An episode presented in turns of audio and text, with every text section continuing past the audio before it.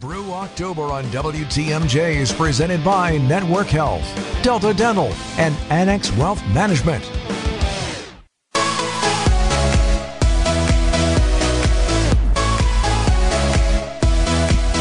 Vince Vitrano and Mike Spalding with you on Wisconsin's Afternoon News. There is nothing wrong with your television set. Do not attempt to adjust the picture. Nothing wrong with your radio either. Mashed up a bit here today. Mercure out, Matzik out, Scaffidi out, Wagner out, Vitrano and Spalding in on Wisconsin's Afternoon News. Debbie, uh, well, she's on her usual traffic there. Who makes this schedule? right. We got, I believe, Mike. Gee, I wonder, Mike. I think Mike made this schedule. Wyatt's in the newsroom. Sam Butson is producing this year program, taking you up till six o'clock tonight. Finnegan looks in to Canha. First offering to him. And a drive out to left. This is high, deep, gone! Mark Canha. Backflip engaged. A grand slam. Brewers lead it 9 to 5. I mean, it was all there anyway. Brewers play-by-play man Lane Grindle on the call Saturday night at American Family Field as Brewers that night with that shot would have two fewer games in their magic number for making the postseason. Lane is with us live this afternoon, Tri County Contracting Hotline from St. Louis. What a joy it was to hear you make that call, Lane. I mean, as I indicated, obviously a grand slam in a really important spot. It's all there for you, but you hammered that one. Yeah, well, thank you. I appreciate that very much. That was a a really fun moment. I I've tried to think since that night if there's been a bigger call that I've been blessed to be on the call for as a Brewers broadcaster. I don't, I don't know that there is. Um, it was it was that special of a moment and such a cool moment at the ballpark, and and uh, I was really blessed to be able to to be on the call for it, and glad that I didn't freeze up.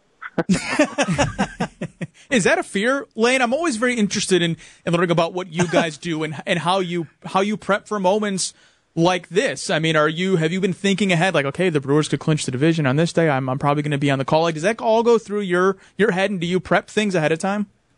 Uh, yeah, you do. I, I don't write things down. Um, some guys do that, and I think that's great. Um, I think that's wonderful. I I try not to to write things down, but I do try to workshop it in my own mind of what I'm going to say if if this happens or if that happens. I almost said, uh, and I and I decided not to, and I, I'm I guess I'm glad that I didn't. But I almost said, "Can I get a grand slam?" Uh, since it was Mark Canha. the, Um, the judges I- I- I also really- would have accepted. Can I get a Yeah. grand slam? Yeah, uh, I had that in the back of my mind as he stepped to the plate. Uh, that was the thing that um, Dom Cotroneo's dad, Vince Cotroneo, uh, would use in Oakland when Mark Canha was in Oakland. Can I get a bat flip when he would throw the? He has uh, he has big league bat flips. I mean, it's it's incredible. And so now I just called the home run straight as as if it was a big moment. And then the first thing I saw when my eyes went back toward the plate was the bat helicoptering in the air 40 feet high.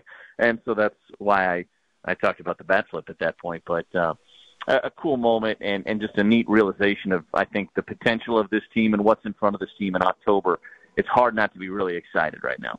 I chose to go ahead and lead with that Saturday night because yesterday, albeit yes, the I think the homestand we finished five and two on the homestand, all good, all good. Cubs also lost later in the evening, so that worked out even better.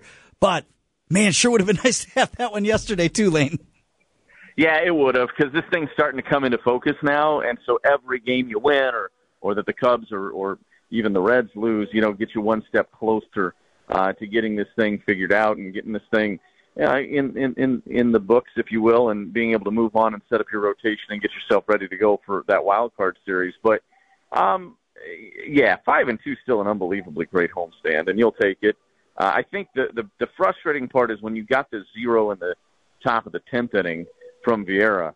Um, you're thinking, okay. I mean, the odds of you scoring one run with a runner at second, nobody out, are pretty high, and you're thinking we could we could do this without even the benefit of a hit here. And so to not get that run home, a little disappointing for sure. But uh, we're really having to to to to look hard to find things to complain about right now because this team's played amazing baseball really for the month of August and now here in the month of September as well. Elaine, I think maybe this season came as a surprise to some who look back on the past, what, four, five, six years of Brewers baseball, and it has been very successful. The playoff wins haven't always been there, but, you know, one could argue they've been one of the most successful teams in the National League, certainly.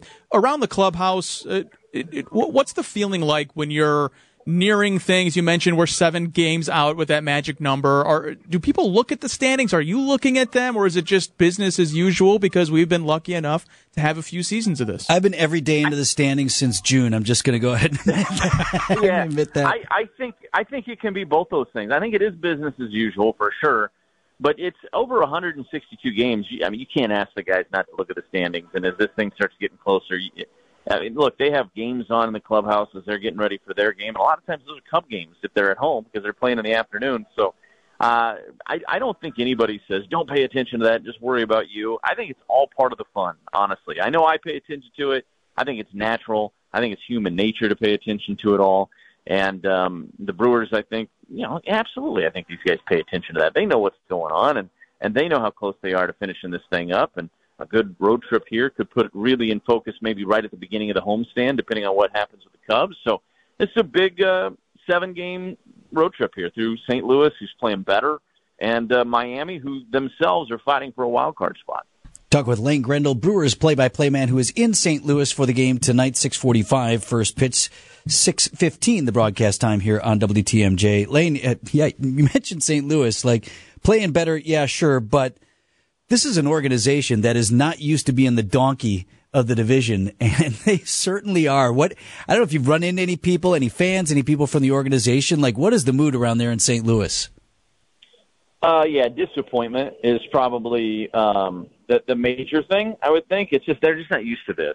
Yeah, Um, which is delicious just- to me. I'm enjoying it thoroughly. Yeah, yeah. It's the first time since 2007. Just the second time in the 21st century they're going to have a losing record.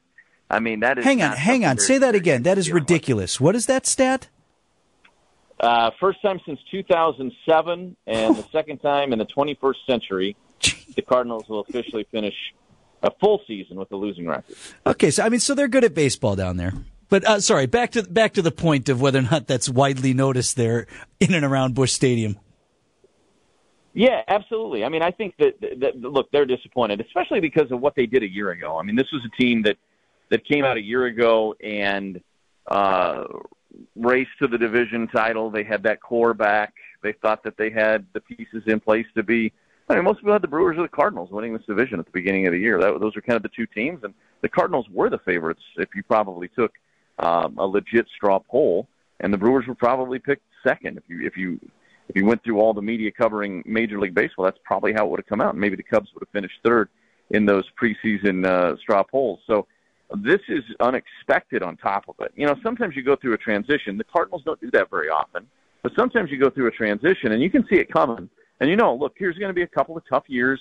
We're going to have to get through that, but hopefully we can have confidence in our scouting department and our front office that they have identified good young players to have that next winning core for our organization. I think that's how a lot of teams work around Major League Baseball. The Cardinals don't do that often, and so they came into this year thinking they were going to win the division, be World Series uh, contenders, and instead they're in the cellar. They can't even catch the Pirates. It's it's it's it's interesting. It's hard to explain. I mean, you can explain it. They've had a lot of issues from a pitching standpoint. That's been a big problem for them.